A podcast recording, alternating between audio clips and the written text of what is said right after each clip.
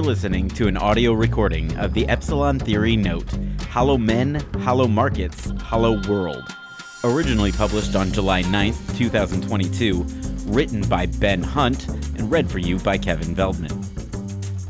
For more, please visit epsilontheory.com.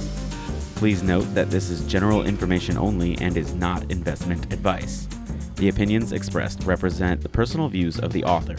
It is not a research recommendation, and it is not customized for the situation of any investor. Epsilon Theory urges investors to seek the advice of a financial advisor before making any investment decision. I used to write all of my Epsilon Theory notes by starting out with two or three or 20 quotes and images, so that the note wouldn't really start until like page five. It was an affectation of the sort that a lot of new writers adopt, and I dropped it when I finally realized that it had become a shtick. But sometimes the old ways are the best ways. Eight years ago, here's how I started a note that was also entitled Hollow Men, Hollow Markets, Hollow World. Quote They say why. Willard. Why they want to terminate my command.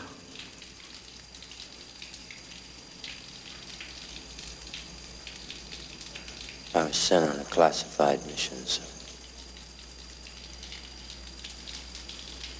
It's no longer classified. Is it? Did they tell you?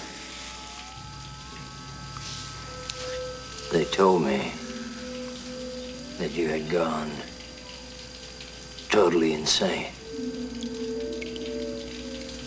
And uh, that your methods were unsound. Are my methods unsound?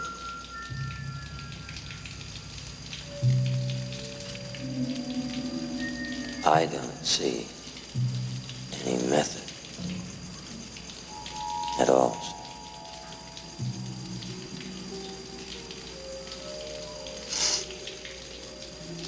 I someone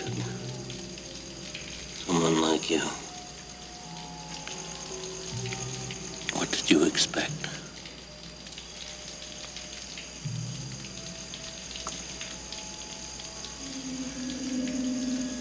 Are you an assassin?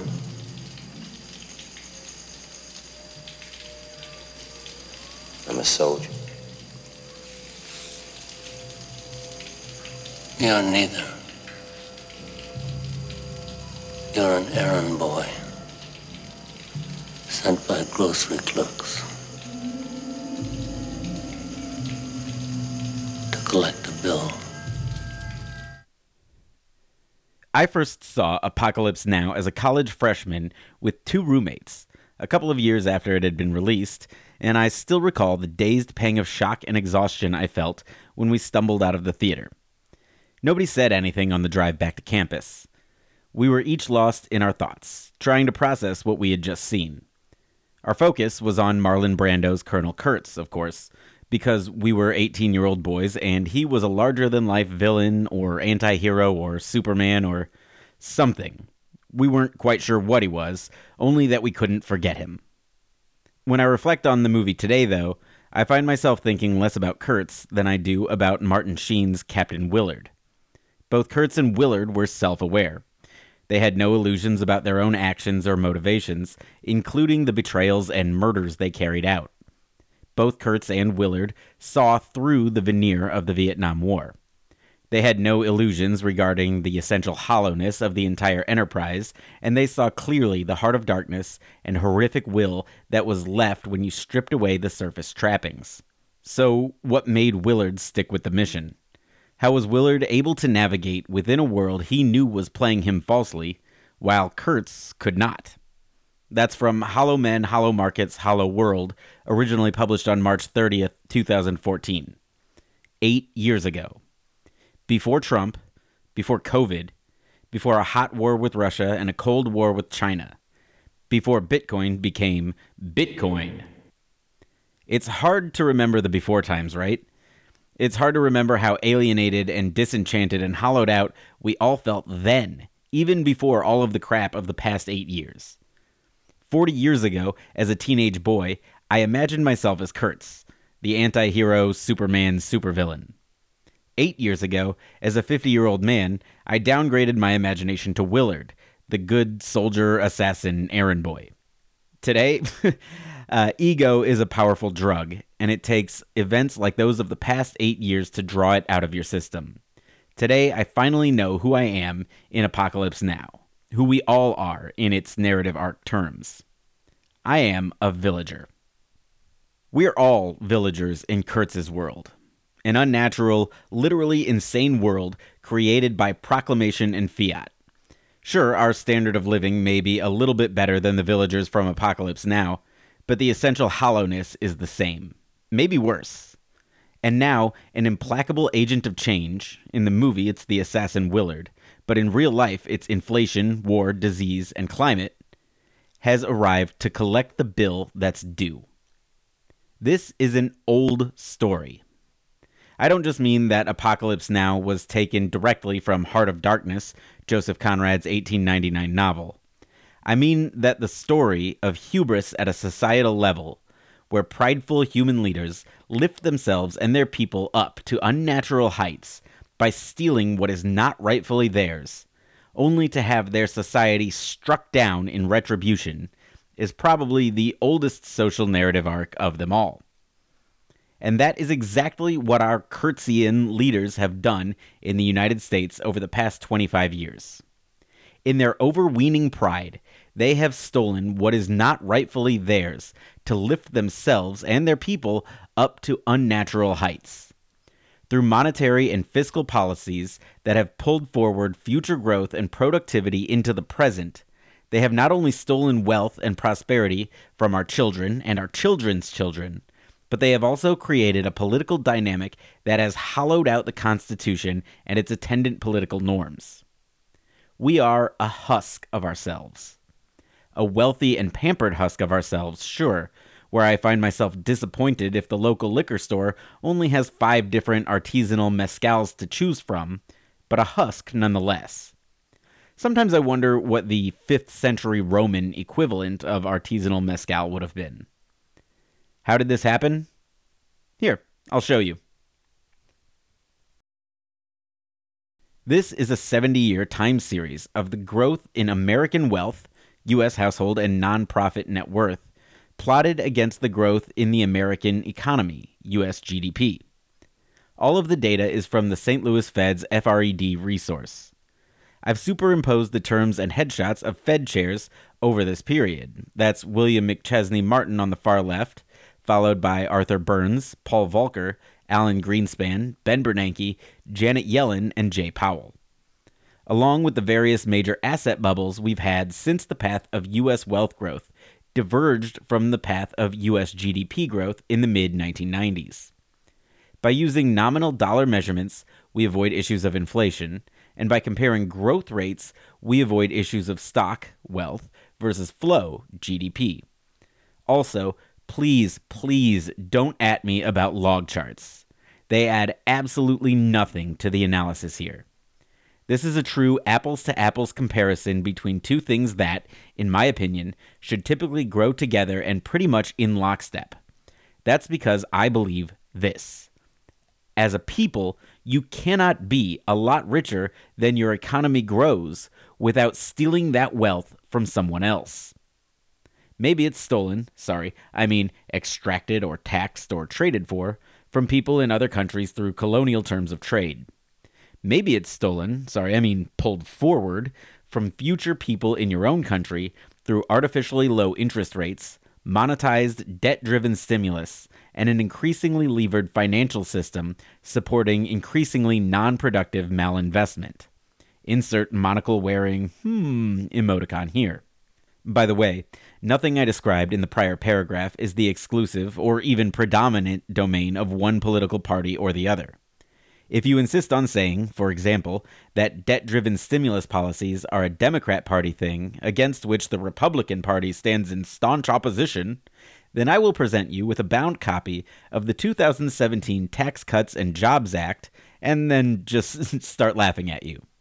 Also, by the way, I believe that a modest national debt and a modest leverage in the financial system are good things, not bad things. I believe that a gold standard is a pretty terrible way to run a monetary system. I believe that deficit spending is entirely justified across a pretty wide range of national exigencies. And, as I'll discuss at length in a bit, I believe that central banks play a crucial and necessary role in the modern world. None of these things, a fiat currency, fiscal flexibility with the ability to take on sustainable debt, an autonomous central bank with wide ranging authority over monetary policy and financial system regulation, are at odds with the basic idea that our wealth as a people should grow hand in hand with the growth of the U.S. economy.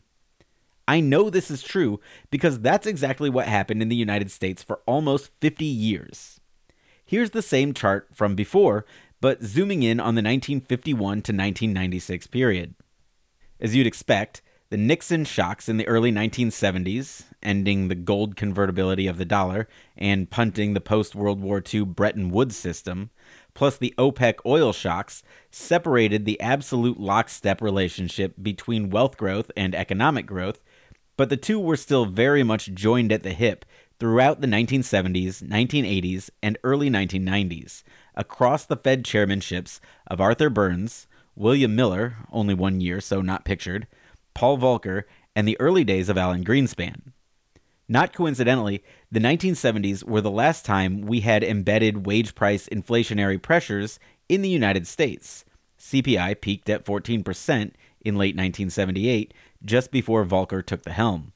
And U.S. monetary policy over this period was consumed by trying to bring inflation down by any means necessary. As a result, it would have been inconceivable in the Volcker Fed from 1979 to 1987, and in the early days of the Greenspan Fed, to even consider using monetary policy to inflate nominal wealth levels without risking resurgent inflation in the real economy. By the mid 1990s, however, it was all too conceivable. About halfway through Alan Greenspan's 20 year Fed chairmanship, the maestro had a revelation. Blessed by the great moderation, high productivity, and low inflation expectations, the Fed could use monetary policy as a political tool to make us richer than our economy could grow without re triggering wage price inflation in the broader economy.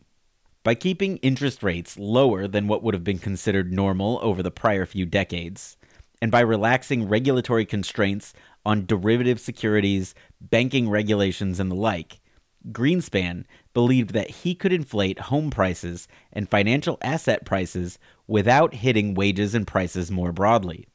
Now, that's a neat trick. Sure, there would be occasional bouts of irrational market exuberance, like the tech boom and crash of 1999 to 2001, but that's a small price to pay for the Pareto superior, how's that for a $10 word, wealth outcomes provided by activist monetary policy. This was the birth of our insanely financialized world. Here's another chart where I've included red arrows to show the slope or speed of the growth in US wealth at different periods over the past 25 years, as well as green arrows to show the slope or speed of the growth in the US GDP. The plain graphical interpretation is exactly what you think it is. Every Fed chair since Greenspan has not just continued the separation of wealth growth from GDP growth, but has also accelerated that separation. Ben Bernanke was the first to double down on Greenspan's epiphany, and he achieved that acceleration by expanding the instruments by which monetary policy could inflate financial assets directly. The most obvious new instrument was what became known as quantitative easing, or QE, which covers a wide range of balance sheet actions. In simple terms, QE just means buying enough stuff, large scale asset purchases in the lingo, to drive the price of that stuff up and the yield of that stuff down. This has two big effects. First, you buy enough of something that's fundamental or a reference point for how all borrowing is priced, like US Treasuries. Then, artificially pushing the price up and the yield down on that fundamental thing should make all borrowing cheaper. This is the essence of pulling forward investment from the future. By making the price of borrowed money artificially lower, you encourage companies and households to borrow more money today and buy something with it.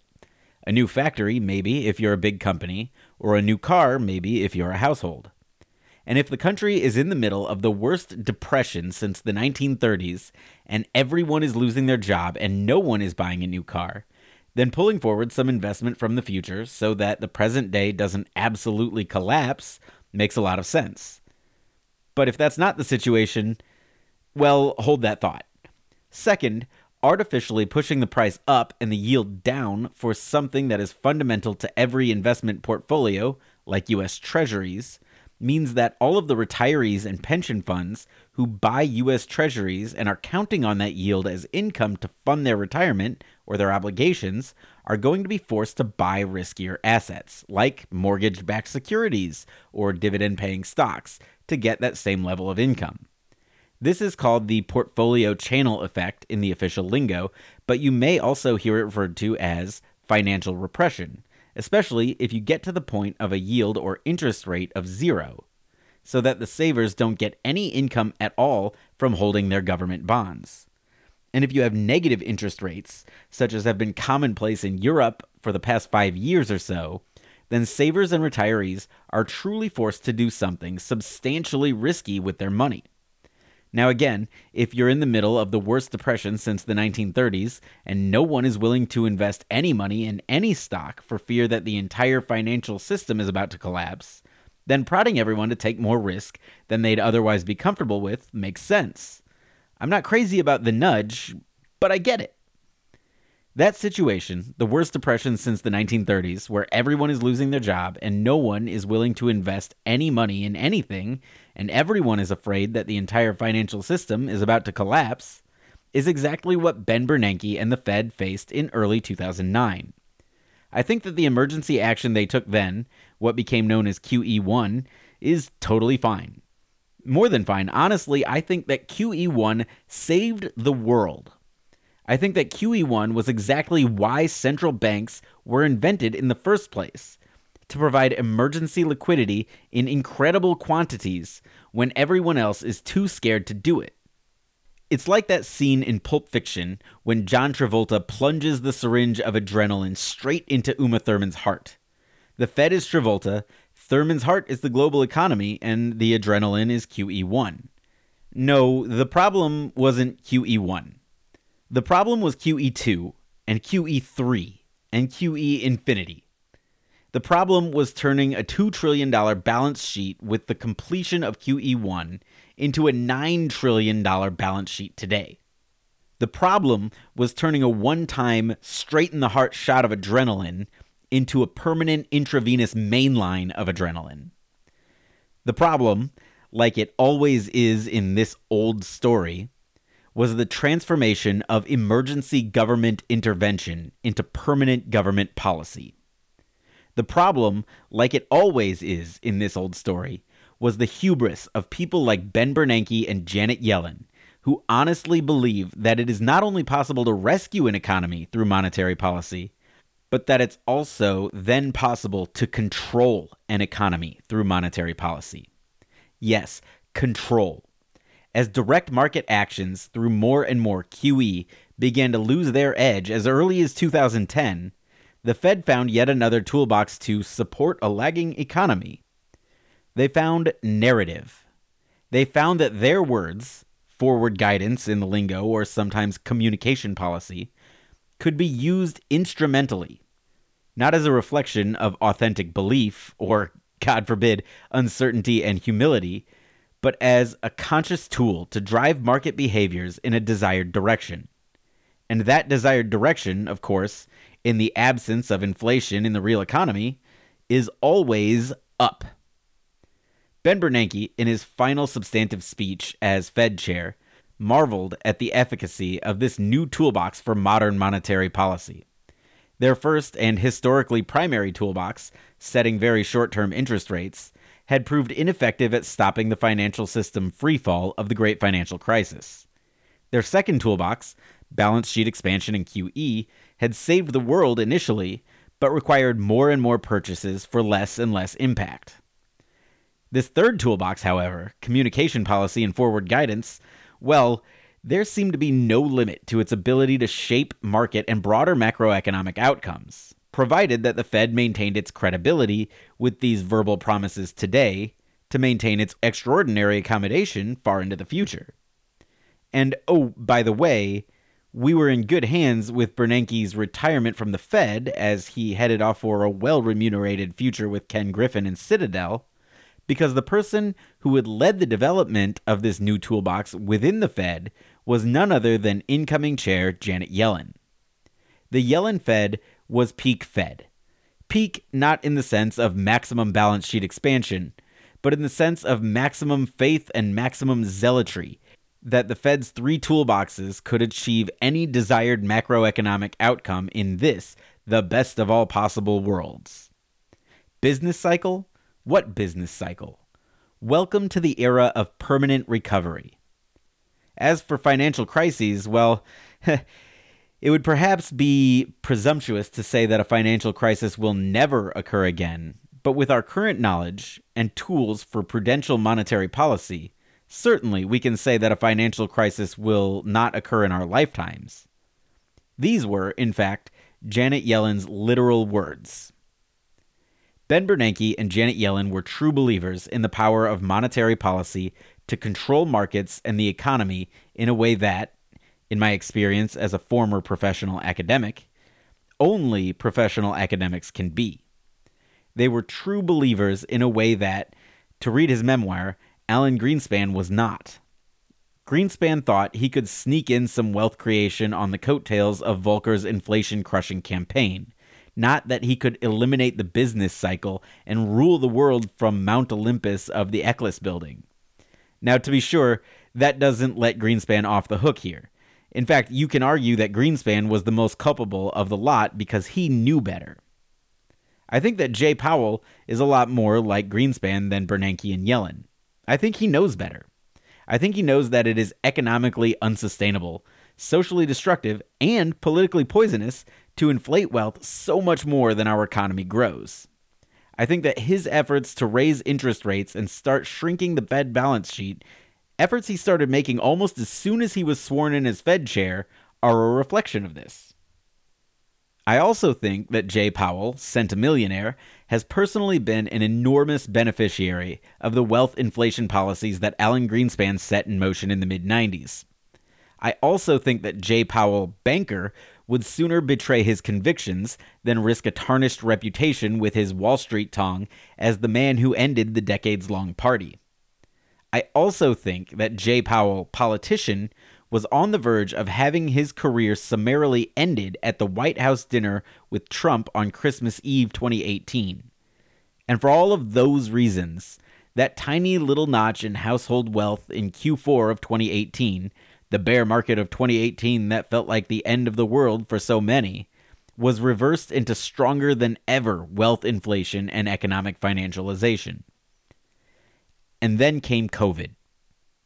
And then came the economic response to COVID, which was not only a resumption of full bore QE and balance sheet expansion, about 2 trillion worth, but also the largest theft, I mean, pulling forward of wealth for direct distribution to the already well off of any government program in the history of man. Again, I am 1000% in favor of emergency government action to save an economy in general and to save jobs in particular. What our government did in reaction to the COVID recession and bear market was not that. The Paycheck Protection Program, PPP, for example, distributed about $800 billion directly to American businesses, ostensibly to cover the cost of maintaining workers on payrolls. In truth, only about one quarter of that money supported jobs that would have otherwise been lost. More than 70% of the PPP distributions, more than half a trillion dollars, went to the richest 20% of American households. That's separate from the $680 billion in federal unemployment benefits and $800 billion in economic impact payments, aka stimulus checks, both of which saw substantial, although less than PPP, wealth payments flowed directly to already well off households that were in no danger of losing a job or really suffering any sort of economic hardship from the COVID pandemic. For millions of Americans, particularly relatively wealthy Americans like lawyers and doctors and bankers and accountants and consultants and financial advisors, 2020 was not a difficult year financially. It was their best year ever. This is what drove the enormous post pandemic acceleration of wealth growth over economic growth. This is what created resurgent inflation and inflation expectations. This is what broke the world. How? Because the hundreds of billions of non emergency dollars pulled forward from future Americans that went straight into the pockets of Americans who suffered zero economic damage from COVID. On top of the hundreds of billions of non emergency dollars pulled forward from future Americans that went straight into the pockets of relatively well off Americans from the 2017 Tax Cuts and Jobs Act, on top of the trillions of non emergency dollars spent by the Fed to artificially lower the price of money and inflate financial assets and channel malinvestment and create the worst decade of productivity growth in the history of the United States and make us feel rich without being rich. Yeah, that is what causes inflation. The entire justification for Greenspan's original sin was that a little bit of egregious wealth inflation wouldn't spur inflation in the real economy. So long as inflation stayed tamped down in the real economy, so long as it wasn't persistent, so long as everyone knew that everyone knew that inflation wasn't a problem, we could party on. We could survive the central banking as religion academic zealots we could survive the reputation over soul bankers. But once that common knowledge shifts, once everyone knows that everyone knows that inflation is a problem, it all goes poof. Low inflation in both real world and narrative world is the necessary and sufficient condition for these red arrows to be steeper than the green arrows. High inflation in either the real world or the narrative world requires the red arrow be less steep than the green arrow.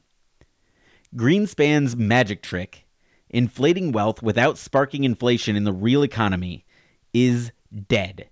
It does not work anymore. There's no more room for monetary policy to create free wealth. For these growth lines to separate further, there's only room for these lines to converge. And the only realistic way for that to happen is for the wealth growth line to go down a lot. Remember, a bear market is only a little notch in that line. A nationwide collapse in home prices, like in 2008 and 2009, is only a modest dip. Roughly speaking, we need a wealth destruction event that's equivalent to the 2008 2009 Great Financial Crisis just to get the ratio of wealth to GDP back to pre pandemic levels. If you sincerely want to eliminate inflationary pressure and expectations, that is. If you don't want to eliminate inflationary pressure and expectations, or rather, if the political consequences of the wealth destruction required to eliminate inflationary pressure and expectations are too unbearable, then you can simply, instead, mandate the effects of inflation away through wage and price controls and related policies, like effective nationalization of large swaths of economic activity, for example. But those are your choices. Neither is attractive. At least with the former, wealth destruction to get at the heart of what creates inflation, you can recover and grow your way back to a more equitable and more vibrant society. The latter, though, wage and price controls and outright nationalization or pseudo nationalization of entire economic sectors, man, you never recover from that. Unfortunately, I think the political consequences of the wealth destruction now required to control inflation authentically are too unbearable for every status quo political institution, both for the Dems and the GOP. I think by far the most likely path forward is greater and greater political lashing out into worse and worse policy positions, both economically and culturally. Apocalypse now. Or at least now ish. So, what happens to us villagers when Captain Willard kills Kurtz and calls in the airstrikes? You know, when I wrote that original Hollow Men note eight years ago, I thought I understood this quote from Joseph Conrad. Quote, the question is not how to get cured, but how to live. End quote. Joseph Conrad, 1857 1924. Now, that's a quote from Lord Jim, not Heart of Darkness, but whatever. It's a wonderful quote. Because there is no cure for the modern condition, whether it's our modern condition or the modern condition of 1899. This is the world we've got. There is no other.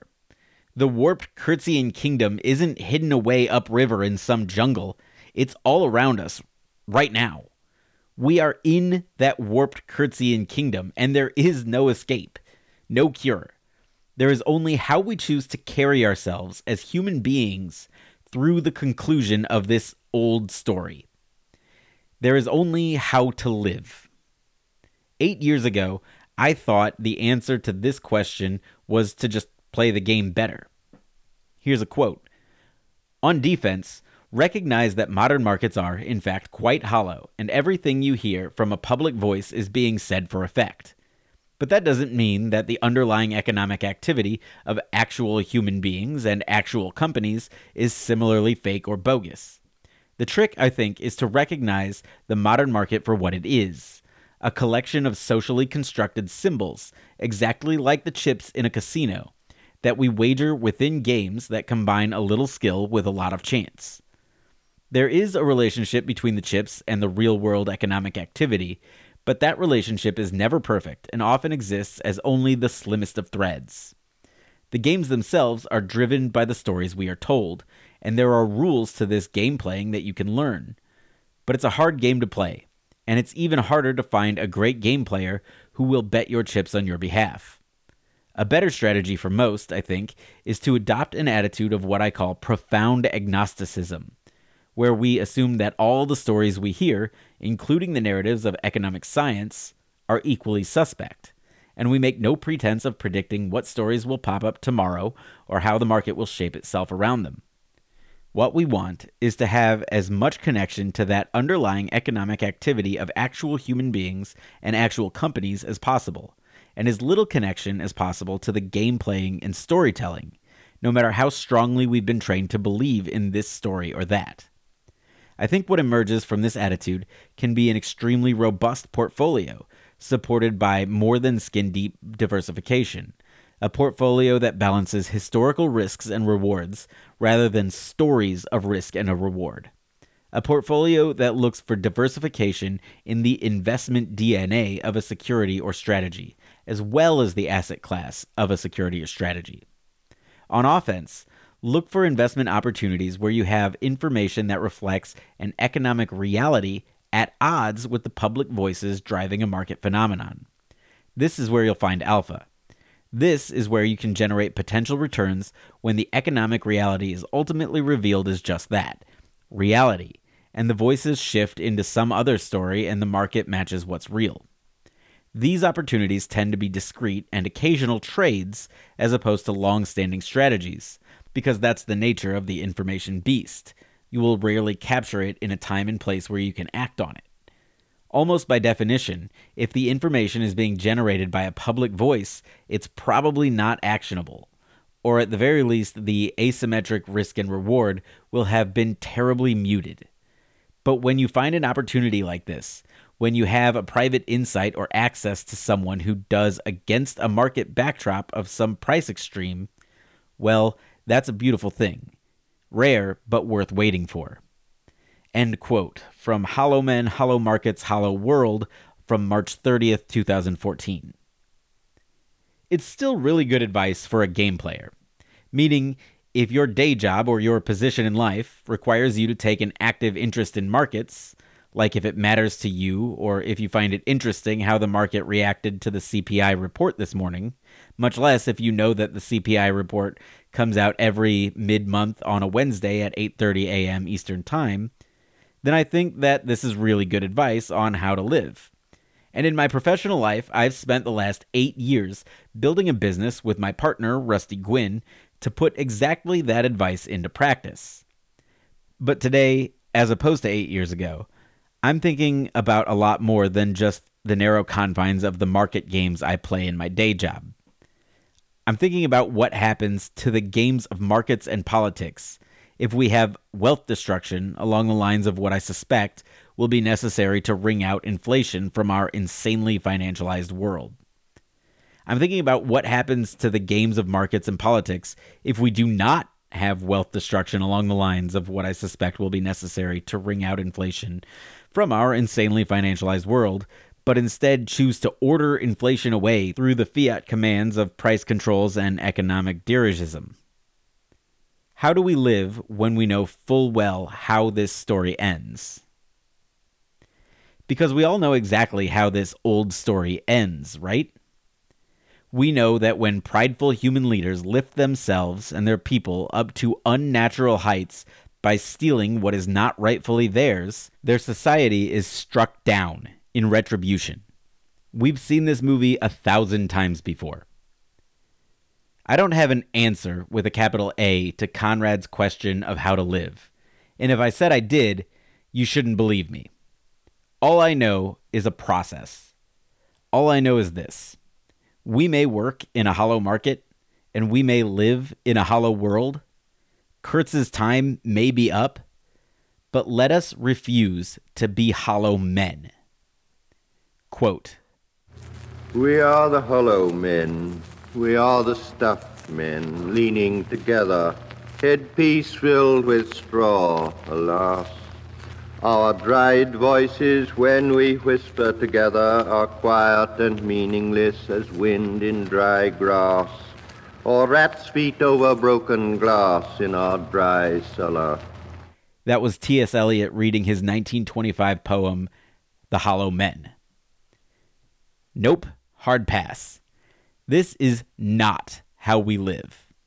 Instead, how about we live as autonomous human beings, possessed of a soul and a conscience? We find our pack, online and offline, networked and meatworked other autonomous human beings who treat us as ends in ourselves, never as means, and demand the same human treatment in return. And then we tell ourselves a new story. For more, please visit epsilontheory.com. Please note that this is general information only and is not investment advice. The opinions expressed represent the personal views of the author. It is not a research recommendation and it is not customized for the situation of any investor. Epsilon Theory urges investors to seek the advice of a financial advisor before making any investment decision.